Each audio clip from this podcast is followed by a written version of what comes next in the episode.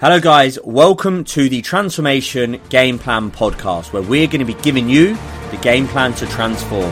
It's an all encompassing podcast about transformations, performance, physique, productivity, habits, and chats, with some incredible guests chucked in along the way. So if you enjoy this podcast, then do me a favor, share it with a friend, and make sure you subscribe so you don't miss out.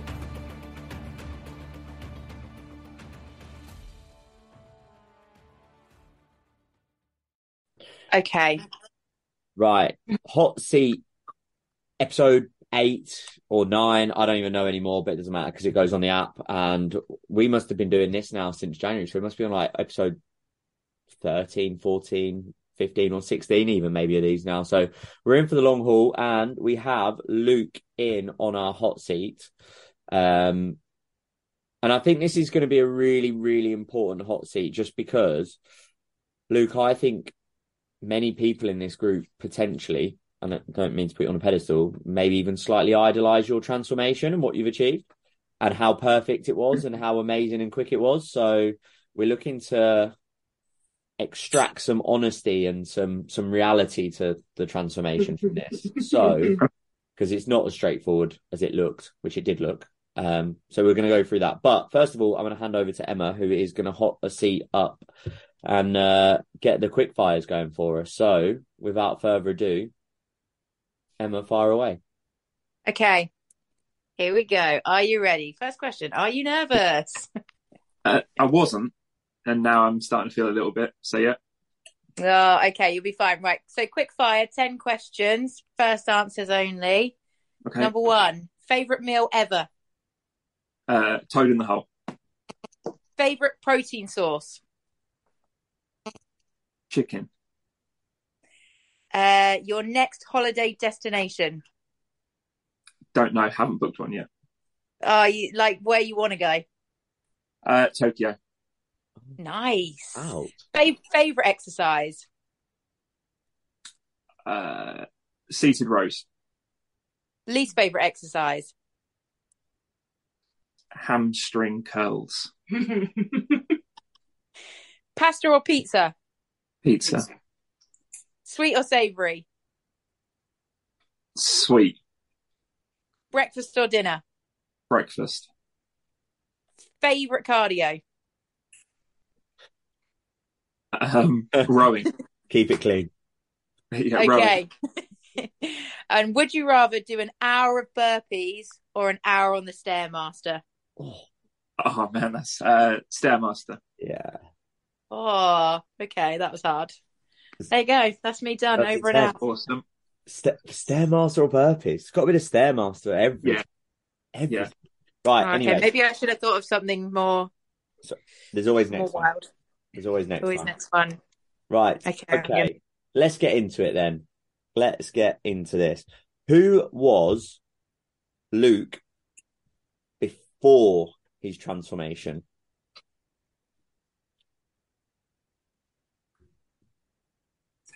You asking me that? Uh, ideally, yeah. Oh, sorry. I thought you were like. I thought you were leading into something. No, no, no. That's that's why I didn't just jump No. in. Who Okay. who was Who was I? The Um, transformation.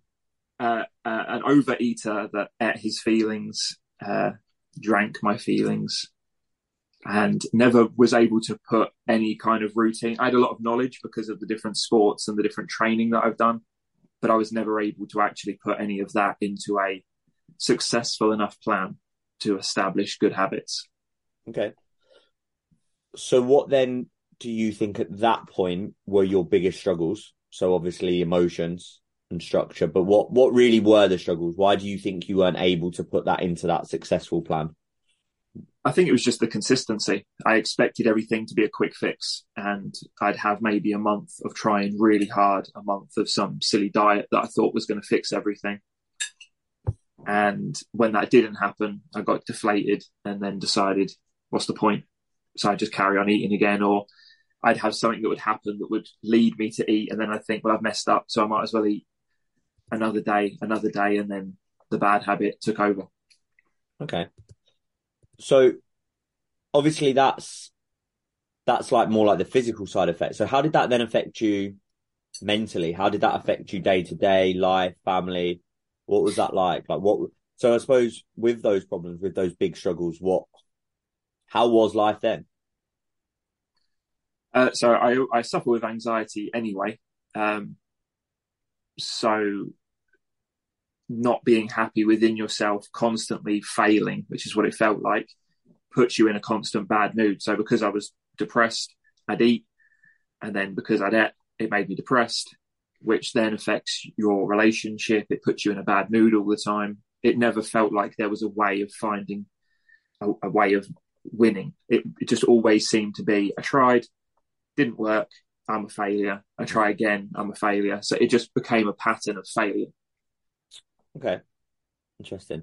So, and do you think that's that would summarize how you got to the the size and the shape you were? Because how I suppose if Yeah. your your transformation last really from when you first well from when you started with me has been what probably seven months now, hasn't it? So six Yeah. months between start shoot, but seven months now. How long do you think it took you, or when did your kind of weight management problems start? Then how long was you living with those feelings and being that person? Uh, 15 years. Because did you say to me the other day, or a couple of weeks ago or something, that you were the same weight as you were as to when you was like a young mm-hmm. teen or something? Yes, the last time the last time I weighed this much, I was about 15, which was when I was rowing and playing Yeah. competitive rowing. So, and you're now, 34. So yeah, so 15 to 18 yeah, years. nearly 20 take. years. Ne- nearly 20 years of, and basically what happened was once I started gaining weight, I just picked sports that required me to be bigger, which is why I got into powerlifting, strongman, because then it was about strength. It was about, uh, it was justifications for eating five, 6,000 calories every day.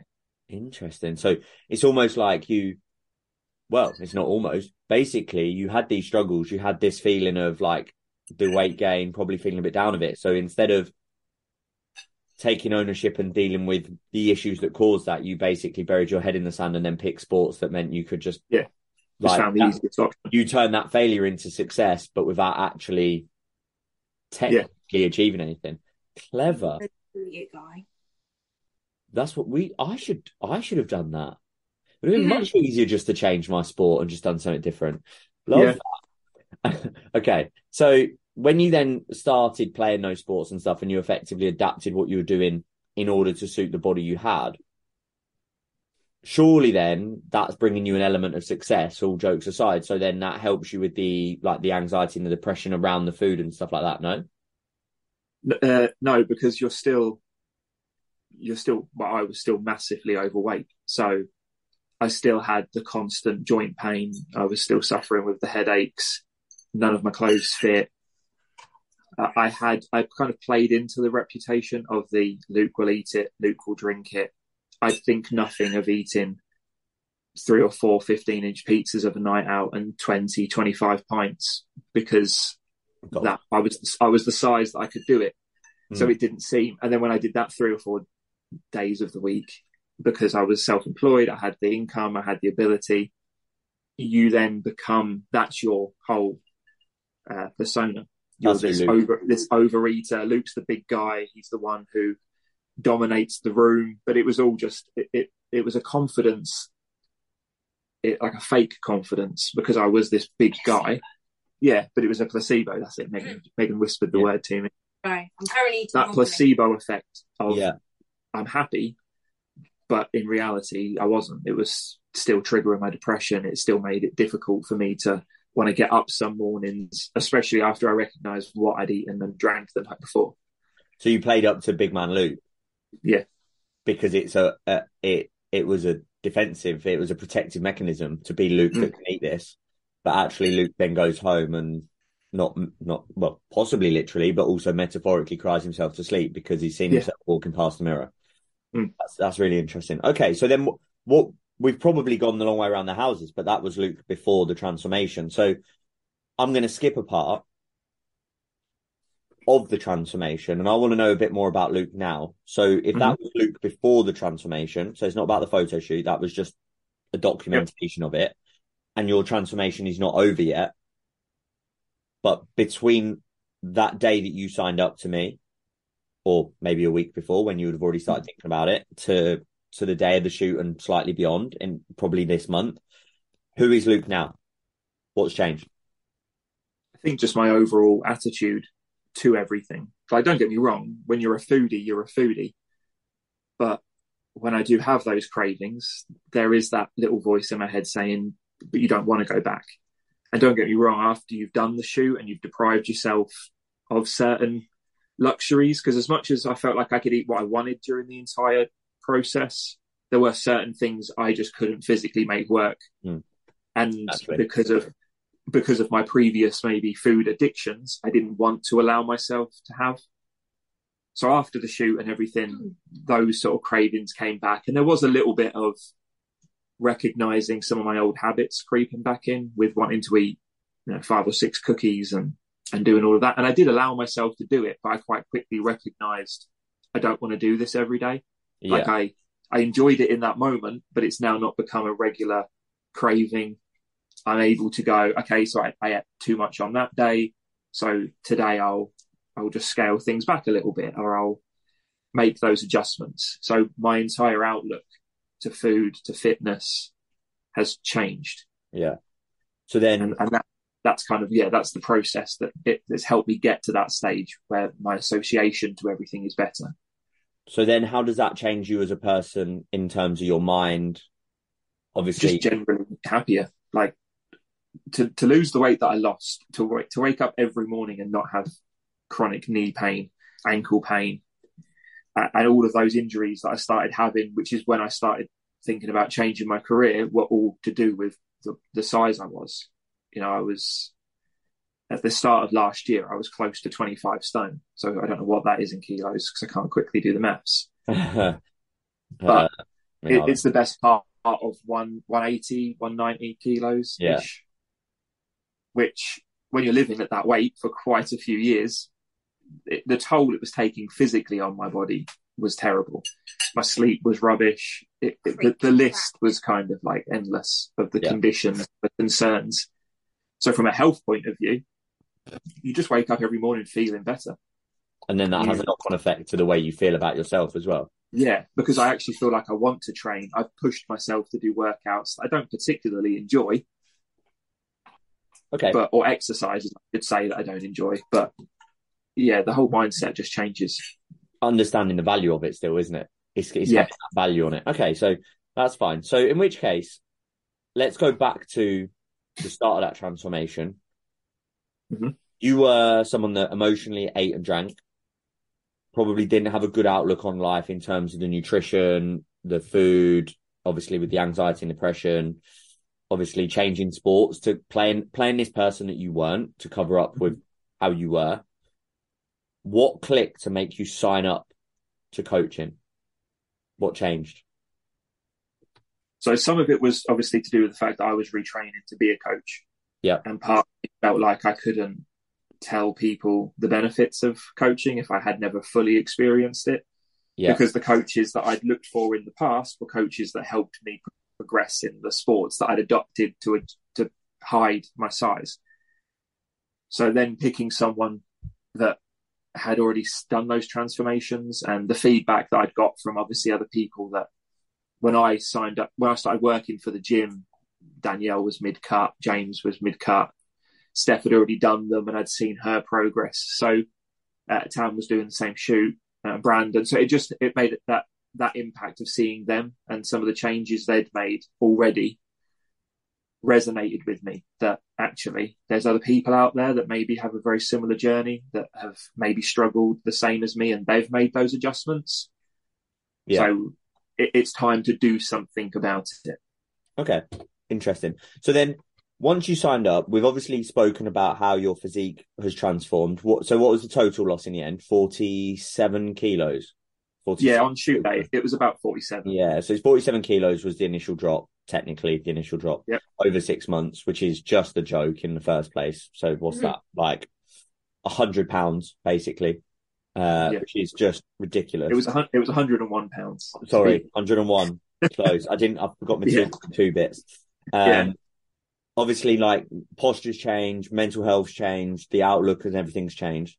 So, if you was gonna tell people in this group, so not get them to sign up with me because we've answered Mhm. that question before on a testimonial. The people in this group or listening now, what's the thing or things are that you would tell people that they must engage with the most to try and replicate a result like yours? And I don't mean losing 46 kilos. I just mean the success metric to them. What's the thing or things that you would say they should be engaging with most to get that? so engaging with you on a regular basis was probably the most important thing because I remember one of the first conversations where I felt like I'd let myself down was when I was still training with you and I'd gone to Greggs and bought those pasties and put one and put one back. And it was that conversation where you were like, yeah, but you recognised, okay, you've ate the like it's done now. You've ate it. What are you going to do to adjust your macros? What are you going to do to change? So having those regular conversations with you where I could be honest about actually I'm I'm struggling with this or I've messed up. That was a big help in those early days, especially.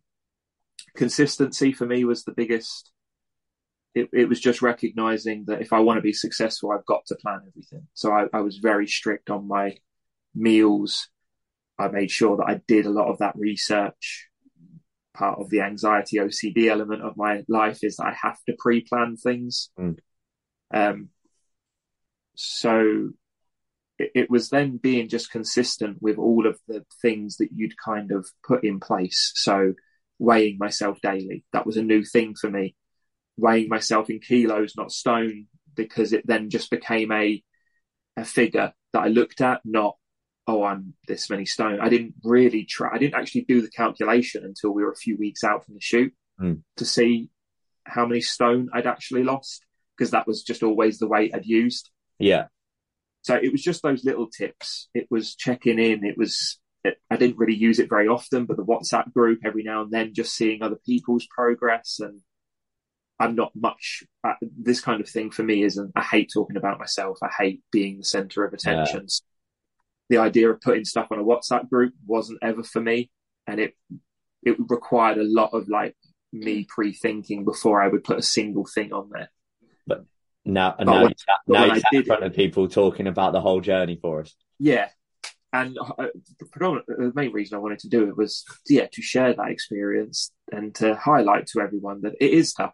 There were still those weeks where I thought this is really difficult and I could see old habits creeping back in.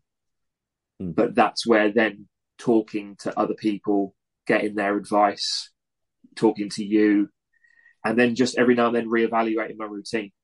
I, like I said earlier, I never cut out any foods that I didn't want to cut out. I was still eating burgers. I was still having. I've, I've had bacon and egg for breakfast since Yeah. the day I started with you Mm. consistently. Never stopped having it, hot or cold, because it just worked with my macros. Uh, and I love bacon and egg. So, you know, the only time I didn't have it was when we couldn't have pork anymore. And it was like the end of the world for me for those Yeah. two weeks where it was like, oh no. But I think that's where my success came. It was recognizing that I tried it on my own and that didn't work for tw- nearly 20 years. So don't be afraid to mention to people that you're struggling. Don't be afraid to ask for ideas and reach out when those really bad weeks come about. No one's going to judge you for asking for help to better yourself. Great point. I could probably just snip that there and post it and call it a day. Yeah, good, really good answer. All right, so let's let's let's go trigger Hmm. and then fight your way out of it. How can Okay. you be a coach now if you let yourself go so badly? So how can I be a coach now? How can you I be a coach was- now? Why would I sign up with you? Uh, because I've experienced it. Okay. So I, I know how tough it is to establish everything. I know what it's like to be the big person, the human dustbin, as I've been called multiple times. Um, and I know how hard the journey is in general. The ups, the downs, the the way it affects you physically, mentally, emotionally, what strain that can put on a relationship, how difficult it can be when you're doing quite a big transformation and your partner isn't um, or they're they're or they're doing one and you're very much over it and you want to eat everything but can't because they're still only a few weeks out of their shoot. this sounds Um, personal. Yeah. so from that point of view, then I feel like I've just got the experience to to show people that it, being active isn't just knowing exercises; it is very much a mindset, and it's it's always about learning. Yeah. And I've I've learned a lot being the big guy and going through this whole experience. What what part of your journey within the coaching that I suppose you've received and and then the things that you've done, what is what's probably the number one thing that you are going to replicate or are replicating within the journey that you ask people to go through. So rather than using the word coaching and making it businessy, the journey Yeah. that you've been through here and are still going through, what's the main thing that you would like to replicate so that others again are going to experience that and that's going to give them their best chances of su- success? Huh. Hmm. I think it's being someone who is approachable as a coach and highlighting that yes, this is a, a business, it's a job for me. I want to make money, but money isn't the focus behind why I do that.